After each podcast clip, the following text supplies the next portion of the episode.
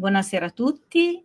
Stasera ho con me la mia ospite, è Serena Romano, giornalista d'inchiesta, collabora e ha collaborato con testate nazionali e reti televisive ed è anche scrittrice. E oggi siamo qui per parlare appunto di questo suo libro, che tra l'altro è disponibile, dopo ce ne parlerà, dove possiamo anche andarlo a leggere gratuitamente e usufruirne fin da subito. Buonasera Serena. Buonasera a te e a tutti. L'argomento di questa sera è un argomento complesso, ma nella sua complessità diciamo che è anche sfacciatamente chiaro ed è sotto gli occhi di tutti. Stasera Serena ci racconterà con parole semplici la storia di una pandemia che sembra essere senza fine, documentata appunto in questo suo libro che si chiama Fahrenheit 451, Diario di una pandemia. E partiamo da questo titolo. Come mai questo titolo? Inizialmente veramente questo libro, che si compone di 3 parti, una prima parte che arriva fino a maggio 2020, una seconda parte che arriva fino a dicembre 2020 ed una terza che si conclude a ottobre del 2021, si chiamava semplicemente Diario ragionato della pandemia, dove la parola ragionato appunto voleva riportare al concetto della ragione, del ragionamento, della riflessione su quello che stava accadendo. Poi purtroppo dopo la prima e la seconda parte si sono verificati una serie di eventi che mi hanno spinto ad aggiungere un nuovo titolo, che è appunto Fahrenheit 451. Ora io non so se tutti, quasi tutti probabilmente conosceranno il famoso romanzo di fantascienza di Ray Bradbury, che ha dato origine anche a un film che si chiamava Fahrenheit 451. In questo film si racconta di un governo dittatoriale, di un regime che proprio per mantenere il potere vieta di possedere e di leggere i libri, perché il libro spinge al pensiero critico, alla libertà di opinione, richiede il confronto, mentre per esercitare il potere il governo ritiene importante alimentare il pensiero unico, il pensiero che viene soprattutto dalla televisione, dai mezzi di comunicazione di massa e che per lo più alla fine poi si rivela propaganda, quella che è la propaganda di regime. In quel film quindi i libri venivano sequestrati e bruciati in focolai in pubblica piazza, e 451 gradi Fahrenheit è appunto la temperatura alla quale brucia la carta. Nella seconda parte di questo libro, quest'ultima parte del 2021 di questo libro, io ravvedo in quello che sta accadendo proprio la impossibilità di alimentare un confronto fra opinioni diverse e la sopraffazione del pensiero unico, del pensiero dominante, diciamo così. Da cui il titolo Fahrenheit 451, che rimanda a quella storia che era fantascientifica ma che sta dimostrando che la fantascienza molto spesso si riproduce nella realtà. Sì, secondo me molti registi che hanno fatto veramente dei film di fantascienza sono stati quasi dei visionari. Hanno visto. Sì, sì, sì. E intanto salutiamo chi si è collegato e chi ci sta lasciando dei saluti. C'è Erika e Zammattia Antonio che dice: non conosco il libro ma condivido quanto Serena Romano sta dicendo. Quindi anzi vi invitiamo a commentare, a fare domande, così rendete la nostra diretta più viva. A questo proposito vorrei subito dire una cosa. Il libro adesso da un paio di mesi esiste anche in versione cartacea, a un prezzo contenuto, è un tascabile e quindi potrebbe essere anche un'idea per fare un regalo di Natale. Però io ho chiesto all'editore che il libro rimanesse disponibile gratuitamente online, perché questo è un po' il mio impegno civile da giornalista, anche per colmare i vuoti di tanti colleghi che si stanno rendendo complici di quello che sta accadendo, semplicemente perché non stanno raccontando tutta la verità. Il lettore ha il dovere e il diritto di scegliere, di capire, di valutare. Nascondere una parte della realtà è un'operazione indegna e quindi come tale il libro è gratis, chiunque se lo può scaricare, può andare sul sito www.libroserenaromano.it oppure www.diarioragionatodelapandemia.it, se lo scarica e troverà tutto il racconto e tutti i link di riferimento. Ecco, è importante appunto dire che tutto quello che è scritto in questo libro è tutto documentato, ci sono tutti i link che riportano a dati certi, dati scientifici, esatto, a studi, a notizie. La tua è una vera e propria inchiesta.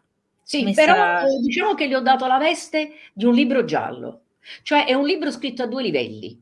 Il lettore medio, l'insegnante, il ragazzo anche liceale, l'universitario, chiunque faccia qualunque mestiere, anche se non è particolarmente acculturato, legge come un libro giallo. Io racconto la storia della pandemia sotto forma di diario da gennaio 2020, solo che la racconto da un'angolazione diversa ed esce fuori una realtà completamente diversa, una realtà sconosciuta che molti hanno vissuto, ma siccome è arrivata attraverso la televisione con una marea di notizie dove alcune, le une nascondevano le altre, e molte di queste notizie si sono perse, non sono riuscite a dare un quadro d'insieme. Quindi io faccio un po' come l'enigmista che riunisce tutti i puntini degli schemi della settimana enigmistica e esce fuori l'immagine. Quindi è un libro che da una parte è un giallo, è una rilettura e avvincente, rivela mano a mano quello che sta accadendo, tutti i tentativi che sono stati fatti nella prima parte soprattutto per nascondere le cure che c'erano, erano pronte, erano disponibili, a maggio la pandemia era finita. Però nello stesso tempo non le faccio io queste affermazioni, le ho ritrovate sia nelle parole della scienza italiana sia di quella straniera, e tutti i link sono disponibili, per cui anche lo scienziato che vuole vedere se effettivamente quello che ho scritto è esatto, clicca e si trova i documenti in originale. Quindi in pillole digeribili per il lettore medio, approfonditi, analizzabili e con le vere fonti per la persona che vuole approfondire il tema. Una fatica però, ho fatto no, immagino. Mostruosa. Infatti c'è Erika che dice: brava Serena, da regalare per Natale questo libro. Salutiamo anche Tonina che si è collegata. In particolare, se mi consenti, sì, certo, per capire un poco io come mi sono mossa. Molto spesso oggi si sente dire, di fronte a delle verità dette dal governo come verità scientifiche, la scienza ha detto in maniera generica, laddove la scienza non è mai generica. La scienza si chiama scienza quando ha delle regole precise, quando queste regole sono rispettate, come per esempio nei confronti di un documento il confronto fa pari, cioè fra scienziati, e la mancanza di conflitto di interessi e così via. Ci sono una serie di regole. Ora il problema è dare una chiave al lettore per distinguere la verità politica dalla verità scientifica. Questo è l'interrogativo che io mi sono posta fin dall'inizio e che ho cercato anche durante la pandemia di capire, sfruttando una spiegazione che mi diede tanti anni fa nel corso di un'inchiesta che io stavo svolgendo un grosso scienziato prematuramente scomparso, Alfonso Maria Liguori. Quando io gli chiesi come si faceva a distinguere tra queste due verità, lui mi disse: la verità politica si basa su un concetto numerico. La verità scientifica si basa sul metodo, che significa, detto con un esempio, se c'è una maggioranza che dice che le foglie degli alberi sono blu e una minoranza che dice che le foglie degli alberi sono verdi, la verità politica sta con la maggioranza, ma la verità scientifica sta con la minoranza e grazie al metodo e al ragionamento scientifico questa verità si può sempre dimostrare.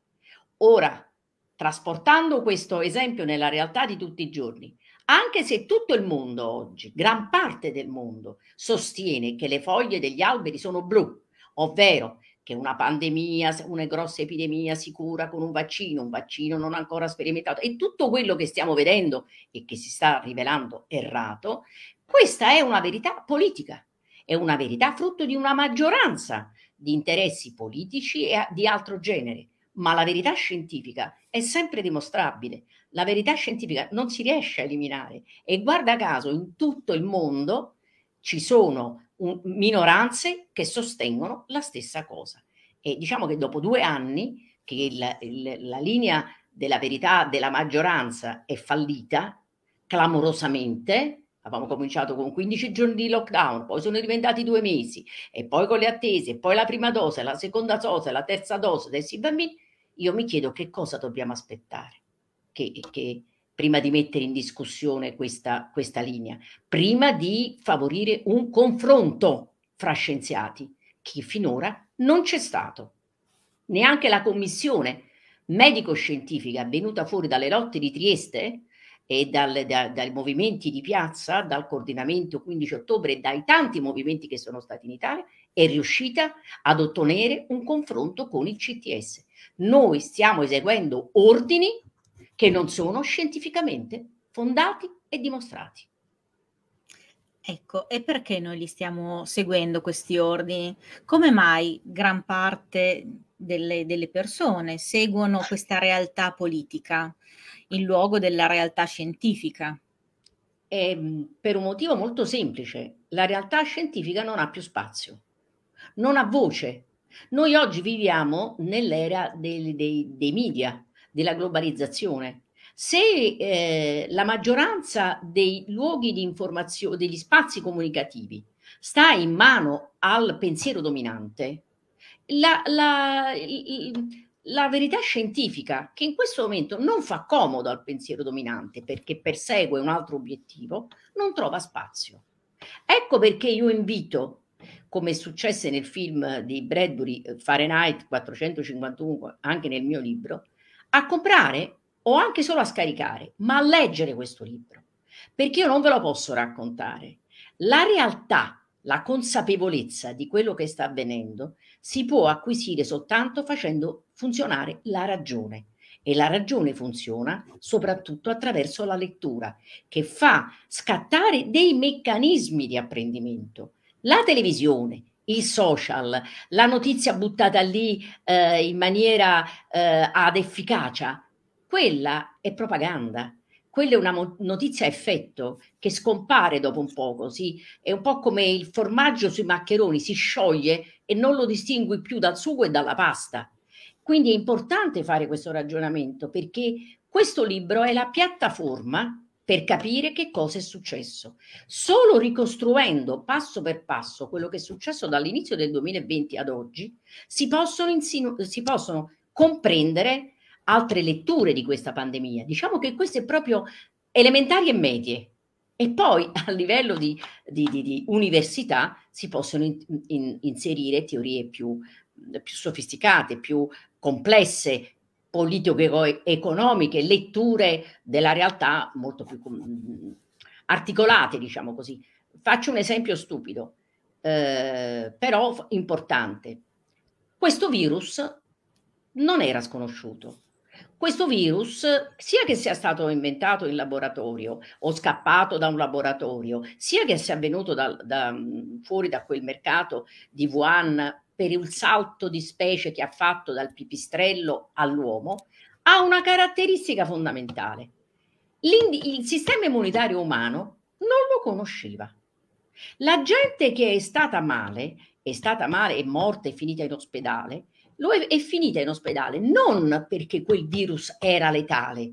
Paragoni come la spagnola, come altri tipi di epidemie, sono assolutamente fuori luogo, ma semplicemente perché il sistema immunitario si muove in questa maniera: riconosce il virus e attiva le difese idonee. Non avendolo riconosciuto, si è spaventato e ha risposto in una maniera abnorme.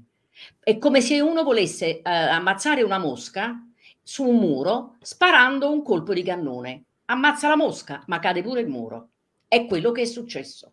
Ecco perché i medici fin dall'inizio, e come dimostra il libro, dicevano: dobbiamo affrontare subito questa malattia nelle prime 72 ore, prima che possa danneggiare il sistema immunitario. Di cui tutti i tentativi, le famose cure precoci, che dove sono state applicate hanno sempre avuto successo. Quella gente non è finita in ospedale. Nel 95-98% dei casi è stata curata a casa, è guarita e non ha avuto conseguenze. Quindi questo è molto importante, come tutta una serie di passaggi. Se non si capisce qual è questo virus, quali sono le conseguenze che porta, che può essere curato e perché ci sono altri interessi che invece non vogliono arrivare a questo risultato, non si può comprendere. E chi non comprende non può fare le scelte. Io non dico vaccino sì, vaccino no. Io alla fine del libro metto un appendice dove riporto tutte le considerazioni della scienza. Non è un problema mio decidere cosa è giusto e sbagliato. Il mio problema però è informare. Quindi con un'informazione corretta uno può anche valutare costi e benefici, soprattutto per i bambini. È importantissimo quello che dici, soprattutto in questi giorni in cui si parla tanto della vaccinazione dei bimbi dai 5 agli 11 anni. Tonina dice: pensare che alcune persone mettano a disposizione la loro conoscenza in modo gratuito, come stai facendo tu, è grandioso. Un grazie immenso. Ti ringrazio, perché questo mi ripaga di tutto, anche perché non è finita, sto ancora continuando a aggiungere altre parti. Hai detto due cose a cui io mi vorrei agganciare, che non si legano fra loro. Uno riguarda l'informazione che c'è stata da inizio pandemia, i danni che ha fatto, ma questo ci ha fatto anche capire che i media, che l'informazione non sono il quarto, il quinto potere, ma forse sono il primo potere. Se manovrato, sicuramente. Sì. Io non so fino a che punto siano stati minacciati, fino a che punto sono stati pagati, diciamo così, siano diventati... Anche, certo. E sicuramente il ruolo dell'informazione è stato fondamentale in questa situazione, cioè è stata fatta al pubblico un lavaggio del cervello che, in confronto quello che faceva l'Istituto Luce o Pinkle Pop, impallidiscono, cioè quelli di antica memoria di altri poteri, e soprattutto perché, ecco, io vi voglio dare delle chiavi di lettura, perché se si alza una voce dissonante nella scienza, soprattutto nella scienza, che succede? C'è un confronto, cioè di fronte ad una tesi, quella tesi fra scienziati che la pensano diversamente viene discussa. Se è giusta viene accettata, se è sbagliata viene cancellata, se è parzialmente giusta o parzialmente sbagliata viene modificata fino a che viene accettata. Così cammina la scienza, perché la scienza è confronto, non è fede, quella è religione. Credere ciecamente senza mettere in discussione appartiene al mondo della religione. Non solo, ma siccome abbiamo detto che la verità scientifica non si basa sulla maggioranza ma sul metodo, può essere sufficiente anche solo una persona che dimostra che la realtà definita è sbagliata, e se lo riesce a dimostrare col metodo scientifico, quello che dimostra supera le milioni di persone che la pensano diversamente. Guardate Galileo Galilei ha aperto la strada alla scienza moderna, era uno solo. Ora, la cosa più grave di quello che sta accadendo adesso, fateci attenzione, è che appena si alza una voce che si discosta da quella che è la linea governativa, non viene presa in considerazione, viene immediatamente contestata, viene criticata come Novax, questa parola che non significa assolutamente niente. È un dispregiativo. Però che significa? Che è possibile che siano Novax? Io invito solo una riflessione. Insegnanti sospesi, medici sospesi, medici che, guardate bene, come racconto nella prima parte del libro, sono andati a casa a curare i malati per non lasciarli morire, perché il governo, come allora così adesso, aveva sposato la linea del suo CTS, dell'Istituto Superiore di Sanità, dell'AIFA, che consigliava tachipirina e vigile attesa, quando i medici, la medicina diceva esattamente il contrario, cioè bisogna intervenire subito, nelle prime 24-48, massimo 72 ore, prima che ci sia quella replicazione del virus che appunto porta alla famosa reazione abnorme del sistema immunitario. Ma allora io mi chiedo, quei medici che hanno rischiato prima la vita per andare a salvare delle persone e non lasciarle, quindi hanno disobbedito al governo per rispondere al giuramento di Ippocrate, per salvare delle vite umane, come impone il giuramento di Ippocrate. che adesso rischiano di perdere il posto di lavoro, sono stati sospesi, non vengono pagati, e così tutti gli altri. Che interesse hanno a fare questo? Ve lo siete mai chiesti? Cioè bisogna attivare la ragione, bisogna riflettere che interesse hanno queste persone. E dall'altra parte, chi spinge per i vaccini, che è un affare miliardario, è l'affare del secolo, che interesse ha? A chi bisogna dare credito? Si vuole almeno provare a ascoltare entrambe le posizioni? Questo è l'invito che io cerco di fare attraverso il libro. È che purtroppo quando siamo in una società piuttosto concentrata sull'individuo, molto individualista, e quando non si viene colpiti da vicino, direttamente, oppure da vicino, quindi nei familiari, nei nostri beni, si tende a non prendere e a non guardare, e questo sta accadendo. Cioè tutti, come dicevi tu, tutti quei medici sospesi fanno parte di altre famiglie. No? Purtroppo la cosa triste è quello che disse Robert Malone, quello che ha inventato questa tecnica dell'mRNA. Purtroppo dovremo avere tanti morti e tanti bambini morti per cominciare ad aprire gli occhi e a riflettere, e sarebbe bene non arrivare a questo punto, e quindi bisognerebbe cercare di avere consapevolezza. Ora il libro aiuta in questo, anche perché nella terza parte racconta che in realtà questo è stato tutto deciso già dall'inizio, cioè praticamente da marzo 2020. E ecco come questa parte... Guarda, devo dire la verità, io ho saputo che c'era una linea che voleva affrontare il Covid senza curarlo. Questa linea, appunto, del lockdown, ripresa da una società dittatoriale, da un regime come è la Cina, che non ha niente a che vedere con la nostra tradizione, né sanitaria, né culturale, né democratica.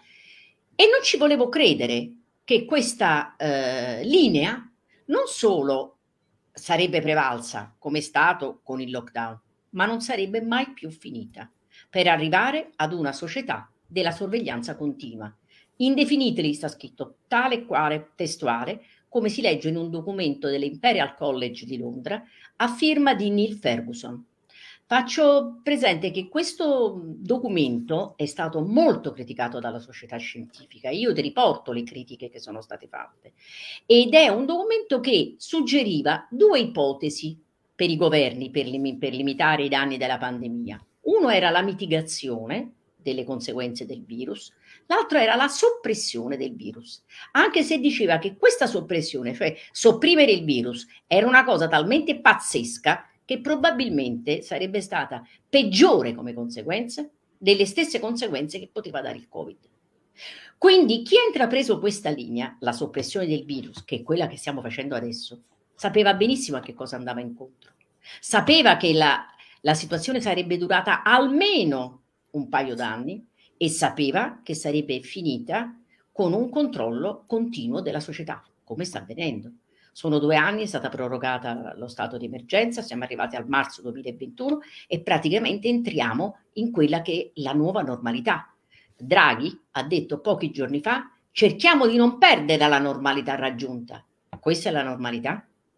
Questo è quello che noi volevamo raggiungere? Una società che va avanti con pseudo vaccini, quelli non sono vaccini, nello stesso catalogo della Pfizer non vengono definiti tali, anche se l'OMS ha modificato il termine vaccino proprio per poterli introdurre. Sono costrutti farmaceutici sperimentali, sperimentali per noi adulti come sperimentali per i bambini, e quindi stiamo facendo un grosso esperimento sanitario e sociale. La gente lo deve sapere, la gente non l'ha capito, e questa analisi a un certo punto ho dovuto prenderne per forza consapevolezza e affrontarla, perché non me la dico sinceramente, quando ho letto quel documento ho pensato: è finita, non ci volevo credere. E poi ho visto che era calzante come una chiave nella toppa. Tutto quello che è stato detto a marzo 2020 si è verificato puntualmente nei 2 anni successivi. Era tutto previsto, tutta la strategia, questo entrare e uscire dal lockdown, ogni volta che si alzava un poco l'indice, eccetera, tutto quello che era contrario, fra l'altro, a quanto prescritto dalla scienza libera e dalla medicina negli ultimi secoli e che fa parte del patrimonio dell'umanità. Antonella dice grazie per raccontarci la verità. Antonella, però te lo devi leggere, te lo puoi leggere, l'ho detto, anche online, il libro è anche gratis su www.libroserenaromano.it, chiunque se lo può leggere online, se lo può scaricare in un negozio di fotocopie per 3 euro, 4 euro e se lo fa pure rilegare con la spirale come ho fatto io di volta in volta, ma è importante la lettura. È importante che il libro diventi in qualche maniera virale, che circoli, perché la gente si renda conto non solo che era stato deciso, ma da questa strategia del nemico capisce cosa può fare per difendersi. Cioè ci sono una serie di decisioni di fronte alle quali è questione di settimane, se al massimo di 1 o 2 mesi, tutti quanti saremo messi di fronte. Se non abbiamo capito che cosa è successo, come facciamo a capire come ci dobbiamo difendere? È come avere la diagnosi di una malattia, scegliere fra le medicine. Se tu non sai che cosa c'hai, come ti curi? A chi ti rivolgi? Sei sicuro di rivolgerti alla persona giusta? A chi ti vuole curare? O chi alla fine finisce per farti peggiorare e morire? Ecco, questo è importante. E questo non ve lo posso dire, lo dovete capire da là. È come un libro giallo, non si spiega un libro giallo, si legge. Eh sì, perché già se si sa il finale uno non lo legge neanche più, ma dunque da questo modello, è un modello matematico questo di Ferguson, come funziona? Attenzione, faccio una piccola, scusami se ti interrompo, sì. Modello matematico non significa matematica. E infatti cioè, dicevo, come funzionano i modelli matematici? Non è matematico, senti, modello matematico 2 più 2 uguale 4, no, no. Il modello matematico è un'ipotesi che cambia, cioè una volta fatta, dà un determinato risultato a secondo del tipo di modello adottato e a seconda dei dati di partenza. In questo caso i dati di partenza che ha preso Ferguson e l'Imperial College per ipotizzare i comportamenti che avrebbero dovuto fare prendere i governi per avere il minor danno possibile erano quei pochi dati allarmanti della Spagna e dell'Italia all'inizio della pandemia. Una volta presi questi dati allarmanti e messi in questo modello matematico fallace, e poi vi spiegherò perché, il risultato è che sarebbe stata una tragedia quella che si sarebbe potuta verificare se non si prendevano provvedimenti estremamente restrittivi. Allora, premessa. Questo documento dell'Imperial College non è passato a revisione fra pari, fra scienziati, non ha mai avuto una revisione scientifica. È un vero documento, dovunque venga pubblicata, sulle riviste scientifiche, presso sedi universitarie o quello che sia, deve passare prima la revisione fra pari, altrimenti non è valido scientificamente, non è riconosciuto come tale. Questo documento non è mai stato passato a revisione, era un report interno dell'Imperial College, eppure è stato seguito, adottato in tutto il mondo, grazie soprattutto a 2 aspetti. Pochi lo hanno letto integralmente ed è stato utilizzato molto dall'Organizzazione Mondiale della Sanità, che è tra i finanziatori di questo studio. In particolare, l'Italia è stata la prima al mondo ad adottare il lockdown. E il numero 2 dell'OMS, Ranieri Guerra, guarda caso, sta nel nostro comitato tecnico scientifico. Tanto che io mi chiedo, chissà se forse non abbiamo sbagliato a mettere la volpe a guardia del pollaio. Sta di fatto che questo documento è stato adottato e se volete vi leggo solo 2 righe, le devo prendere dal libro, mi devo levare gli occhiali, ecco, per dirvi che cosa ne pensa la scienza di questo modello, di questo studio dell'Imperial College e di chi l'ha firmato, Neil Ferguson. Leggo le parole già a maggio 2020 di Donato Greco, che è stato inserito proprio da Draghi in seguito nel nostro comitato tecnico-scientifico. E parlando altre previsioni che aveva fatto il Ferguson nell'Imperial College, dice: certo, il record dei modelli di Ferguson negli ultimi 10 anni non gli fa onore. A partire dai 150.000 morti previsti per la malattia del piede e della bocca dei bovini, ai 200 realmente avvenuti nel 2002 in Inghilterra. Nello stesso anno, nello stesso paese, Ferguson aveva allertato il governo sull'arrivo di 50.000 decessi, sentite bene, 50.000 per mucca pazza, a fronte dei 177 avvenuti realmente. Ancora, non migliori le previsioni per l'epidemia di influenza aviaria del 2005, dove i modelli Imperial prevedevano fino a 150.000 morti nel solo Regno Unito, a fronte dei 282 registrati nel mondo. Non dissimile la pandemia di influenza suina nel 2009. Nell'agosto di quell'anno la ministra della Salute inglese annunciò la mobilitazione dell'esercito per la preparazione di fosse comuni capaci di ospitare i 65.000 cadaveri previsti dal modello dell'Imperial College e di Covid e di Ferguson. I morti veri furono 457.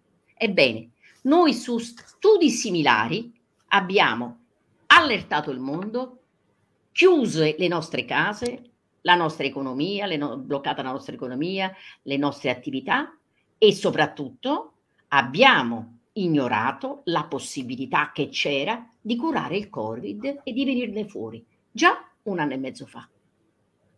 Ecco. E perché adesso ancora non sono, diciamo, non sono state introdotte? È vero che non c'è più tachipirina e vigilattesa, ora il medico, da quanto ho letto, è libero di scegliere anche le cure da dare al paziente, però non si discosta da tachipirina e vigilattesa. Il discorso quasi sarebbe troppo lungo. Il medico che risponde alla propria coscienza l'ha fatto sempre, ha disobbedito e ha fatto esattamente tutto il contrario di quello che ha fatto il governo e che oggi è che aveva prescritto il governo, il suo CTS, e che oggi è la prova che si potevano salvare migliaia di vite umane. Era stato prescritto di non fare le autopsie. Si sa che le autopsie parlano, i cadaveri parlano fra virgolette durante un'epidemia, perché dalle autopsie si vede che sta succedendo, perché le persone sono morte. Noi abbiamo curato con le rianimazioni e ancora oggi il parametro alla rianimazione, una malattia che non è respiratoria ma è cardiovascolare, perché si formano dei trombi, emboli, come posso dirveli, dei grumi di sangue che bloccano il passaggio del sangue, l'ossigeno, e quindi di conseguenza la persona si devono sciogliere, se no, se tu vai a pompare aria nei polmoni che sono ostruiti, fai solo peggio. Ancora oggi sui giornali, in televisione, gli stessi politici parlano di necessità di aumentare o di problemi di rianimazione, che invece dovrebbe farci porre questa domanda: ma se dopo 2 anni, dopo tutto quello che si è scoperto, la gente va ancora in rianimazione, ma com'è possibile? Non abbiamo imparato niente. La verità è che tragica è che il vero obiettivo di questa, quello che sembra almeno il vero obiettivo, è che qua si vuole far fuori la medicina, qua si vuole passare direttamente dal produttore al consumatore, dalla casa farmaceutica al paziente, con una semplice differenza: che la casa farmaceutica ha interesse a curare e quindi a tenere malato il paziente per poterlo curare, se no le medicine come gliele dà? Mentre il medico, in base al giramento di Ippocrate, almeno i medici che sono rimasti fedeli, perché insieme ai giornalisti il buon 50% della classe medica ha fatto pena in questa situazione, e questo è il risultato di anni e anni di sottomissione ai favori e alle linee delle case farmaceutiche. Ebbene, il medico ha interesse a curare. Quindi sono proprio 2 interessi diversi. Quindi il libro va letto, va diffuso e bisogna aprirci sopra un ragionamento per capire come ci salveremo in futuro. Quando la classe medica sarà stata fatta fuori, perché quello è l'obiettivo, non si vuole più curare. L'idea della immunizzazione mondiale, cioè di vaccinare tutto il mondo, vuole arrivare a questo: immunizzare le persone, cosa che è impossibile, perché da un punto di vista scientifico è una follia, è assolutamente una follia. Cioè c'è stato un momento in cui l'OMS ha detto che l'immunità di gregge si poteva ottenere solo con i vaccini, ma è una legge della politica, diciamo così, una definizione che non si basa su leggi scientifiche e praticamente è come dire da domani non ci si abbronza più con il sole ma solo con le lampade artificiali. È una decisione che esula dal fondamento, dalle basi di ogni acquisizione che ha fatto parte e fa parte del patrimonio medico e scientifico. Ecco, in questo momento però questa realtà virtuale fasulla ha preso talmente piede nei mezzi di comunicazione di massa che l'unica cosa sarebbe chiudere le televisioni. Io personalmente non vedo più un telegiornale di quelli governativi, anch'io non vedo talk show, non leggo i giornali mainstream e cerco di informarmi sulla stampa alternativa ben documentata, che non urla, che non grida, che fornisce informazione, e sui libri, oltre al mio, che non mancano, che sono ben fatti.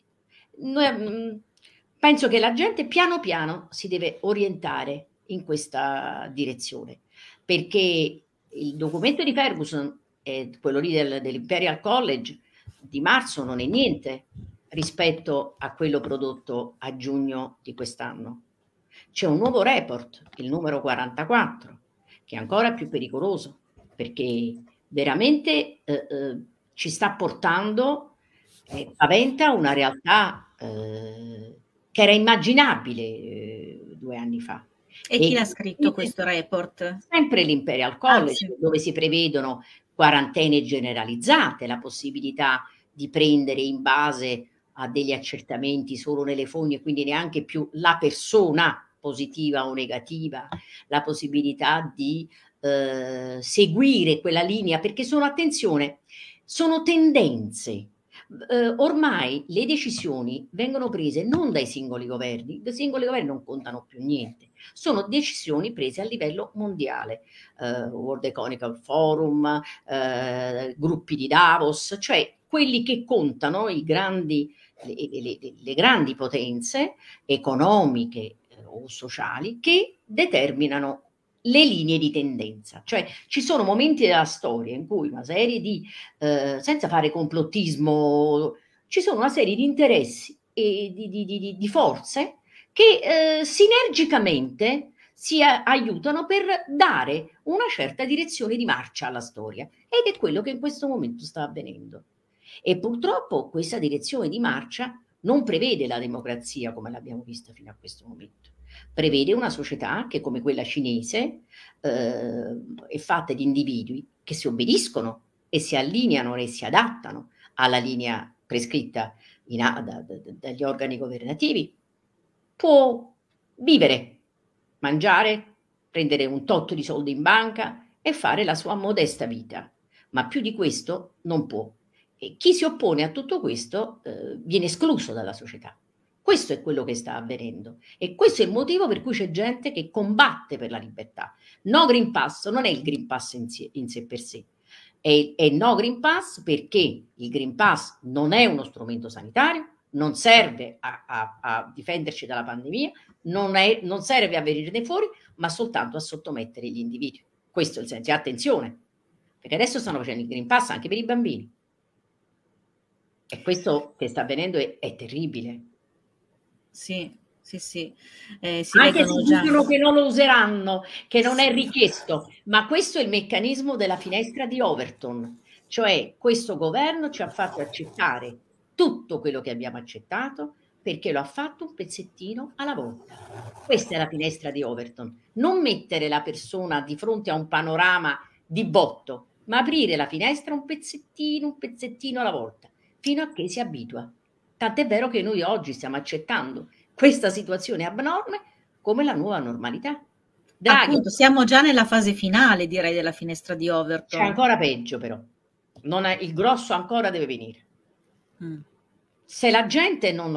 Attenzione, perché poi nulla è determinato così semplicisticamente. Cioè, ci sono delle intenzioni, però la storia cammina anche grazie alla resistenza, alle ribellioni, alla consapevolezza.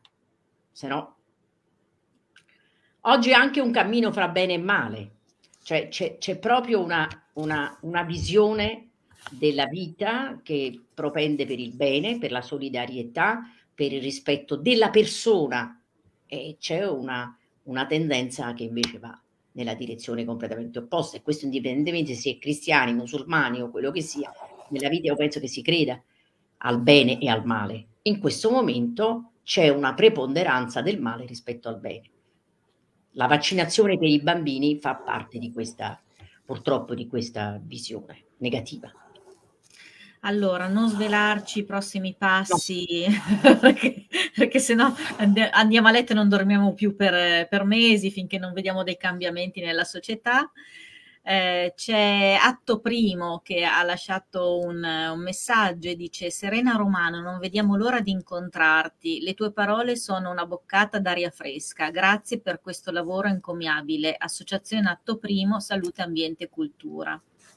Grazie Atto Primo, ti giuro che in questo periodo che è frustrante, è terribile, perché quando si è in minoranza si è discriminati, è sempre difficile, no? Andare avanti, perché comunque ti poni anche la domanda: è giusto quello che sto facendo? Ti rimetti in discussione, perché se ognuno non si rimette in discussione è finita. Io quello che faccio è queste parole, però, come quella di Atto Primo, mi confortano, perché almeno tutto il lavoro che ho fatto non è inutile. Però vi prego, aiutatemi a diffondere il libro. Non ha importanza se lo comprate o meno, il libro è distribuito, si può ordinare.